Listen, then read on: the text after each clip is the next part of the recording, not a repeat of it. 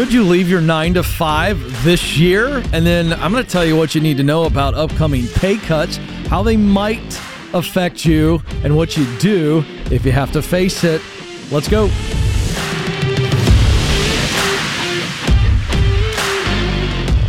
Helping you win at work so you can win in life. This is the Ken Coleman Show. All right, a lot of headlines in the news about executives of big companies taking pay cuts. Some are voluntary, some are uh, not voluntary. In other words, they've been voluntold, if you've heard that phrase before. And this is just the nature of uncertain economic times and companies trying to read the tea leaves to the best of their ability when they see economists and, and people talking about a potential recession, which has been kind of thrown around for the last year. And and yet it hasn't materialized. But nonetheless, that's the game that big public companies play when you've got a stock price involved. They've got to be uh, delivering the right returns for their stockholders and so that means they're constantly in this, you know, uh, juggling match with uh, revenues and expenses. And so you'll see a lot of this, you know, from time to time where, where big time executives and, and big time companies will announce things. So just, you know, it, it, it just can happen. And, uh, and, and we're going to talk about that in, in the next segment. But, uh, because of that, people are more and more open to this gig economy. In other words, uh, I might have multiple different gigs, and then the collective of all of those gigs uh, give me a lot of flexibility financially and professionally. And then you add in inflation is up doesn't seem to be cooling anytime soon.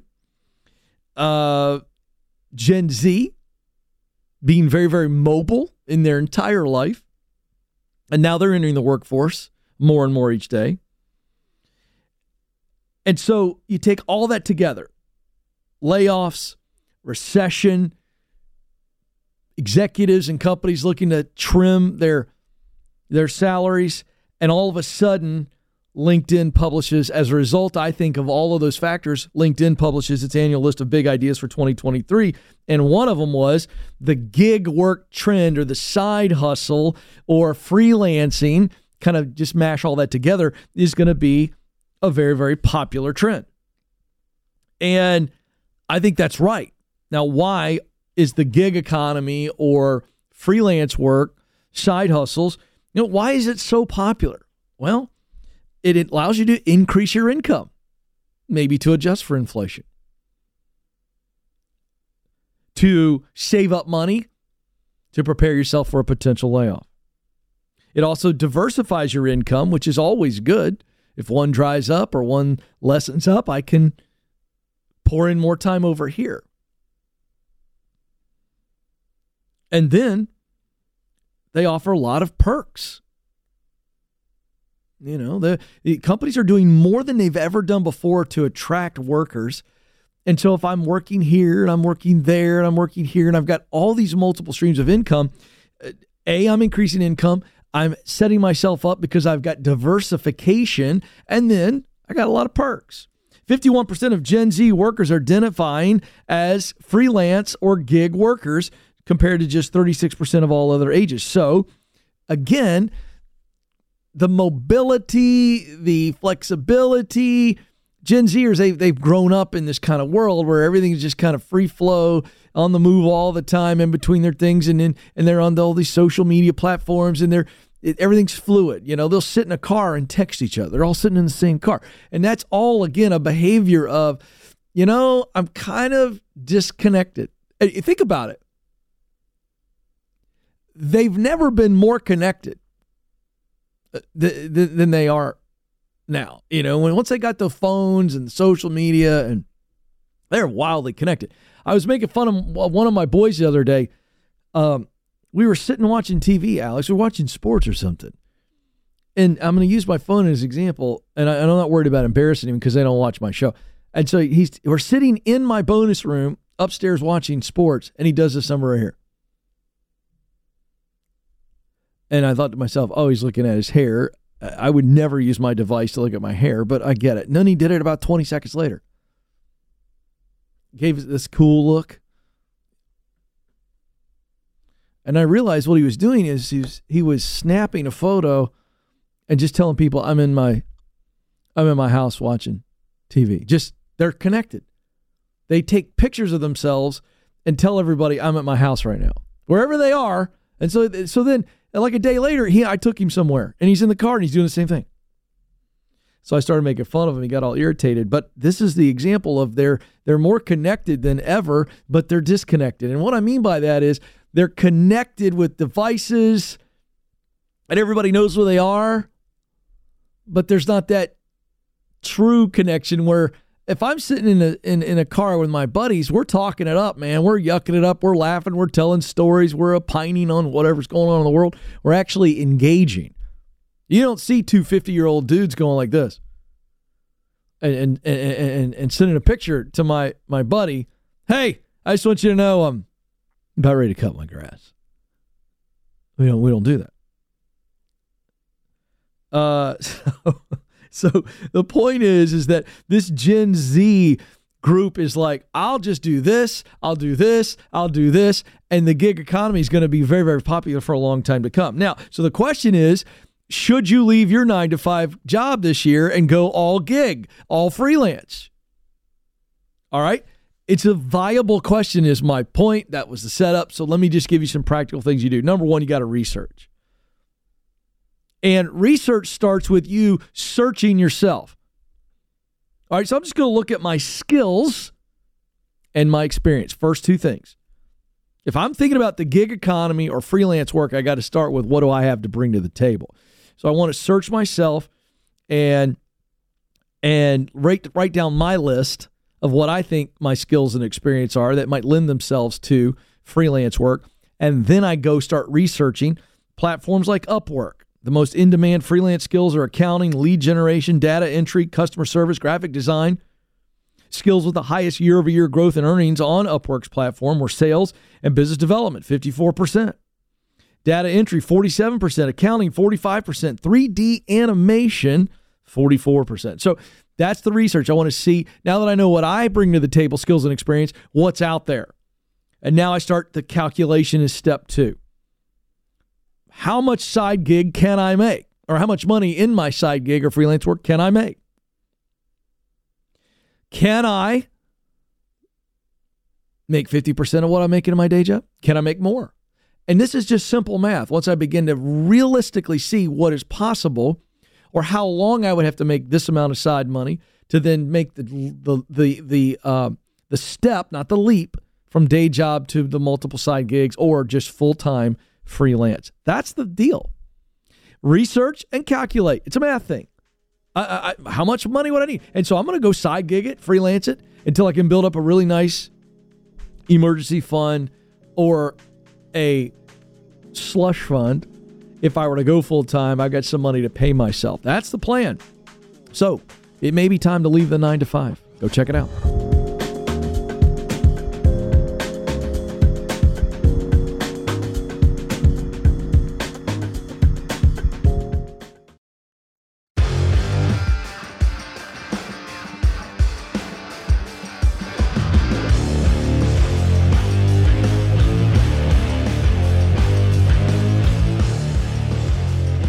All right, folks, welcome back. If you are enjoying this show and you're watching via YouTube, would you subscribe to our show and share it?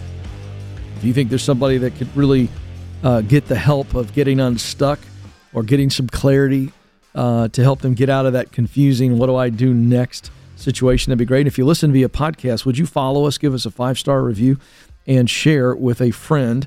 Uh, we would appreciate that. All right. So I at the top of the program, I teased that I was going to cover this because we talked about the the gig economy, the freelance work, and kind of deciding, you know, should I leave the nine to five day job uh, for more flexibility? And uh, I touched on this, and so I want you to just get the picture here of what's happening at the higher levels, what could happen to you. And I'm going to give you four things to do if you were to take a pay cut. Because I don't want you freaking out. Uh, it always sucks, but I'm going to give you four practical financial things that you can do. All right. But let's just set the scene. Um, Amazon is one of the biggest companies in the world, so I, I use them as an example all the time. Uh, Amazon's corporate employees will make less money in 2023, according to those uh, who are aware of this, and this is reported to the Wall Street Journal this week. According to the report, Amazon pays its corporate employees a large chunk of their annual salaries in restricted stock units, which is very, very normal for large public companies. So, stock is a big part of their pay package. But if you haven't been paying attention to this, 2022's stock performance for Amazon will mean that their total salary is going to slip between somewhere between this is a pretty this is a pretty sizable slip between 15 and 15 excuse me 15 and 50 percent. That's a pretty big slide okay? Uh, this is happening with other companies and other executives. I could go through the list one by one by one. You don't need me to do that. Uh, that's available to you uh, on your favorite news website uh, but it's in the news every day where you've got some big time CEOs are voluntarily uh, taking a cut and they're saying, hey, I'm going to step out in front of this deal and I'm going to try to model the way.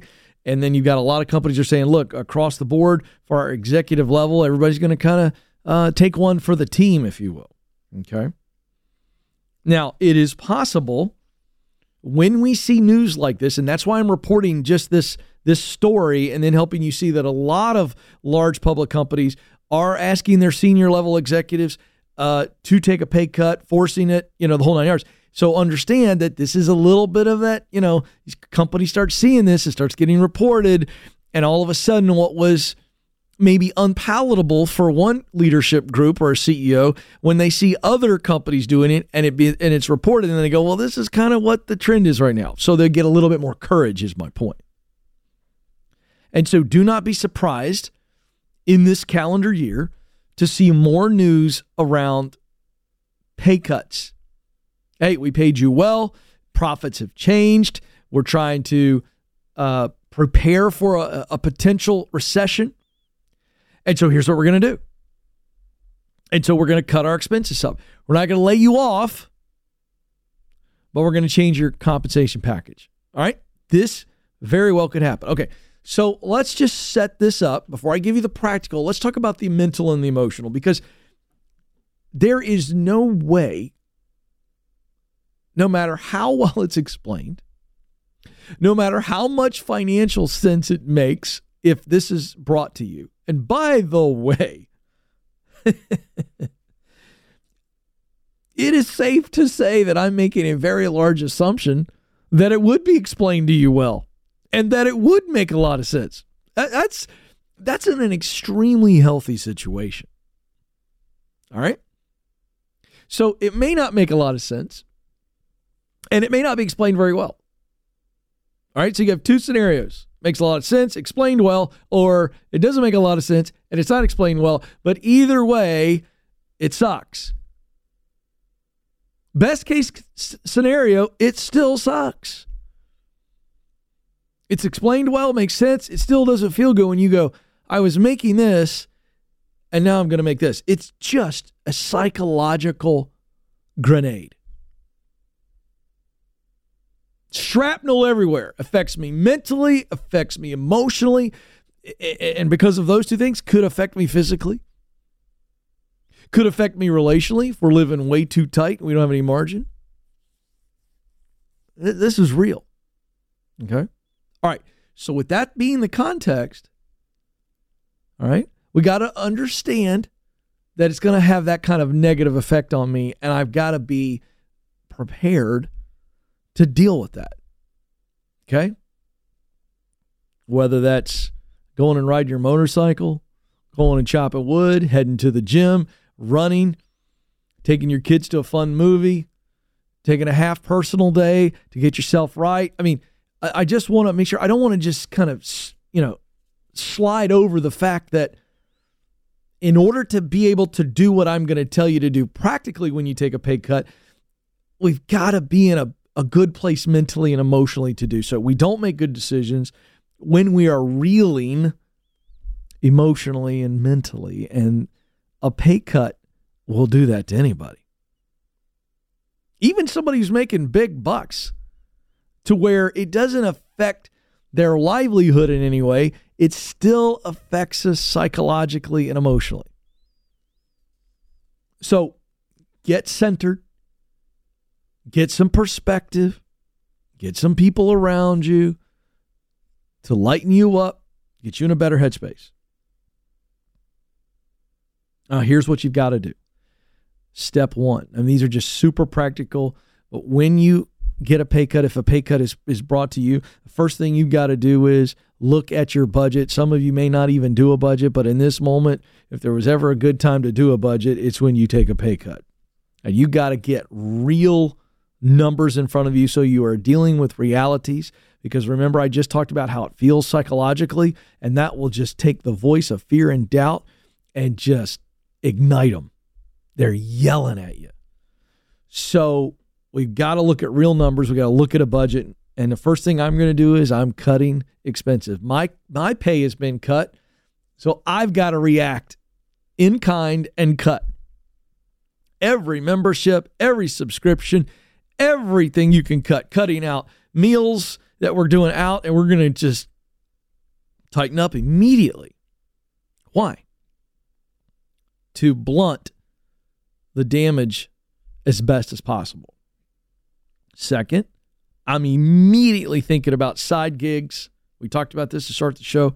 I'm I'm looking for freelance work, anything I can get because if I take a I'm just making this up, I take an 8% cut, then I'm going, all right, what does that really mean in my paycheck?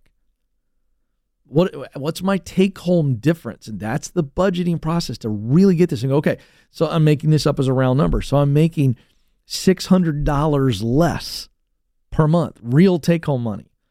How am I going to make up for the $600 cut by me cutting my expenses or and or is what I like here and or I'm going to go make the money in a side gig. Hey, how about selling some stuff? Selling stuff you got, maybe learning how to flip some stuff. Now that we get that budget right, right? So these are other things I can do. And then I think the last thing is is you got to be looking for a new gig. I think you have to consider a new gig. It's a very healthy thing to do. You're not jumping, you're not running, but you're going, okay, I took a cut here. Is there a healthier environment? And I've got to look at this. And it just gives me perspective. Even if I don't make the jump, it gives me perspective that I'm not landlocked, if you will, into this one company that's clearly making some cuts for some reasons that, you know, I don't have any control over. And so what it does is it gives me more confidence because I'm clear that, oh, I have some options. So, quick review I'm going to get a budget in play and I'm going to cut expenses everywhere. I'm going to look for that side hustle, gig work, freelance work to make up for and maybe even make more than the cut I just took. I'm going to sell stuff to help get that savings where it needs to be and provide a cushion. And then I'm going to look for a new gig. And hey, Here's what you're going to learn it's not the end of the world. You're going to be okay. Don't freak out.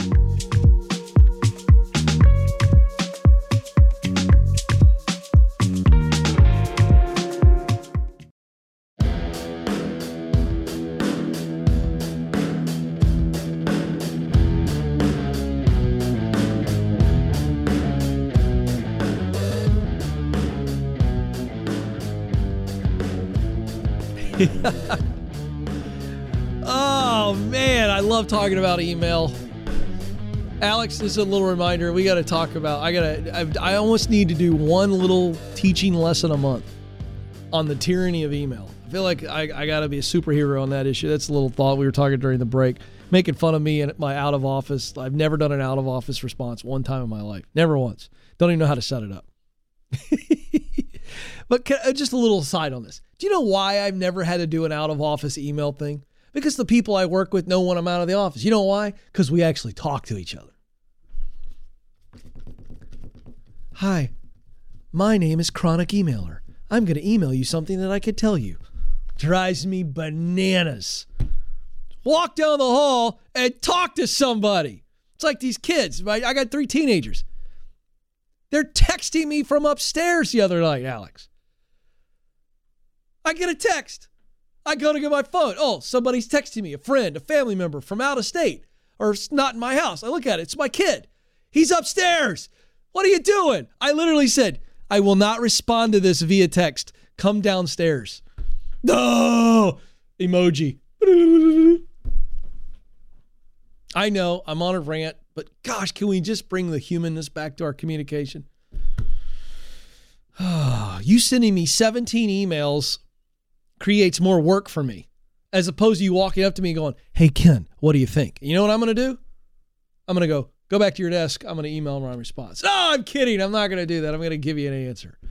Come on. All right, Kimberly's up next in Salt Lake City, Utah. Kimberly, you're on the Ken Coleman Show. Hi. How are you, Kimberly? Doing well. How about yourself? Oh, you know, I'm a little rowdy, a little grumpy about email right now, but I'm getting over it. Fair enough. Yeah, how can I help you? Okay, so I'm currently in the job search right now looking for entry level positions. But the feedback I keep on getting every time I send in an application is that I don't have enough experience to get the job but to get the experience, I need the job. Yeah, I've heard this call many, many times before, and I'm going to challenge your. I'm going to challenge what you're saying to me. Okay. Um, do you feel like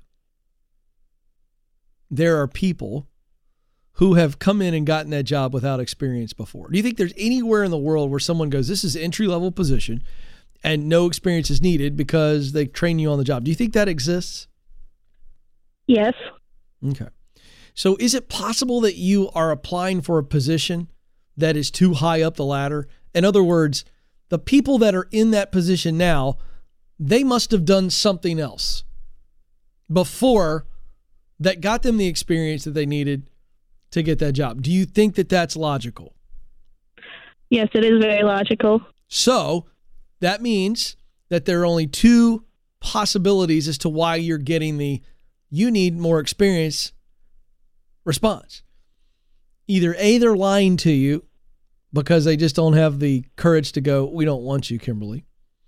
Or B, you are applying for a job that is too high up the ladder for you right now. Meaning you have got to lower your sights in the in, in the in the immediate so that we can get in and be able to climb to the future that we want. And I think your situation is option two. So, what kind of job is it that you have been applying for? I've been applying for things in the communications and public relations industries. Okay, great. I'm very familiar with this because I have we have a public relations department here at Ramsey Solutions. I work day in day out with publicists. In fact, right before today's show, I was huddling with two publicists to give them some talking points for a Fox News thing I'm going to do. Mm-hmm. All right, so. I'm very familiar with how it works. But there are entry level positions in publicity, true or false? There are. That's what you need to do. I'm so sorry because it sucks, doesn't it? Because you're like, oh, I see this shiny thing over here I want. But they keep telling me I need two to three years experience. And I'm guessing you need these things you've been applying for. How many years experience are they saying you need? Um, the one to two years. Yeah. Um, I'm, yeah. So here's my point. The people that are in those positions what did they do before they got in that position? There's your answer. It's research. Yeah. The people that are uh-huh. in those positions, what did they do before they got that position? And therein lies where you're aiming. And you're going to get it because they need people to start out. They need people at entry level publicity positions. It may not be what you're excited about, but again, it's like Okay, nobody ever gets excited about the first couple steps of a hike or a climb, do we? Yeah. No. No. what What do you get excited about on a climb or a hike? The view. Yeah, the destination. so, I hope that doesn't discourage you. I'm I'm not trying to discourage you. I'm trying to help you refocus. Your perspective needs to go. I have to do what I must do in order to do what I want to do. So that means yeah, I got to. No, that makes sense. Yeah. Now, Do you already have some ideas of which way you need to go and where you need to set your sights? No. Okay. So I'm going to give you my book called The Proximity Principle. Okay. This is a number one best selling book. It's a deep dive into stage three of my seven stages. Stage one is get clear. You're clear on what you want to do. Stage two is get mm-hmm. qualified. You have some basic qualifications, but now you need to get more qualified by taking entry level positions. Yeah. All right. Stage three is get connected. It is connections in this case that you have to focus on. You've got to talk to people that are doing the publicity work you eventually want to do. So the proximity principle says in order to do what Kimberly wants to do, she's got to be around people that are doing it and in places where it is happening. So you've got to get around publicists and go, hey, I've been applying for these positions, but they say I need more experience. So, what are some positions I need to be looking for to get in and get my feet wet and then be available and qualified and ready to step up the ladder? So, you are now connecting with publicists who are winning in the industry and you just go, "Hey, I've been applying for these type of roles. They say I need 1 to 2 years, so I need to get in. What's the best way to get in?" And those men and women are going to be able to give you tremendous knowledge and wisdom. And if you do it with a great spirit of, I just want to learn, I want to be you one day. How do I get started? Where would you tell me to look? What is the key to getting in and winning and moving up? And you do that with a spirit of enthusiasm and hunger and humility, you, you're going to get good answers. And I will tell you, you will also get good connections out of that. They will, and sometimes, uh, just give you good information. But many times they will give you a connection and introduce you to somebody who then hires you. So the book is called The Proximity Principle. I'll give you whatever format you want audio, ebook, or hard copy. How's that sound? Sounds good to me. All right, hang on the line. You got this. And, and, and you know, this is such a fun little principle. It's uh, over my shoulder here for those of you that are viewing. And uh, th- this this this book uh, it was a fun project for me. I wrote it. Uh, gee, when did that come out? 2019 maybe. And and what happened was is I was on the phone one day, uh, coaching someone just like Kimberly, and uh, the guy said to me, he said, "Hey, I I'm looking to switch and pivot from one industry to another, and I don't obviously know a whole lot of people. I don't have a whole lot of experience in that industry, and I'm absolutely confident where I want to go. I just don't know how to get there." And uh, earlier that morning, I had been in my car at a stoplight and I was reviewing a podcast interview. I was going to be a guest on a podcast, and the, and the guy said that one of the questions was that he pre submitted was, uh, How did you go from not having any experience in broadcasting to making your way in it? And I was making some notes in my phone, and one of the things I said was it was about people and places. I was good about getting myself around the right people and in the right places, and it led to opportunities. It was really about proximity. And I'm saying all this at the stoplight. And then I went, oh, that's the proximity principle. And I made it up. The proximity principle says in order to do what I want to do, I've got to be around people that are doing it and in places where it is happening. Watch this. Here's the formula the right people plus the right places equals opportunity. Who says you got to kick the door down all the time? No. The proximity principle, right people plus the right places equals opportunity showing up and knocking on my door. Hey, folks, I got to get out of here, but remember this you matter, you have what it takes. Press on.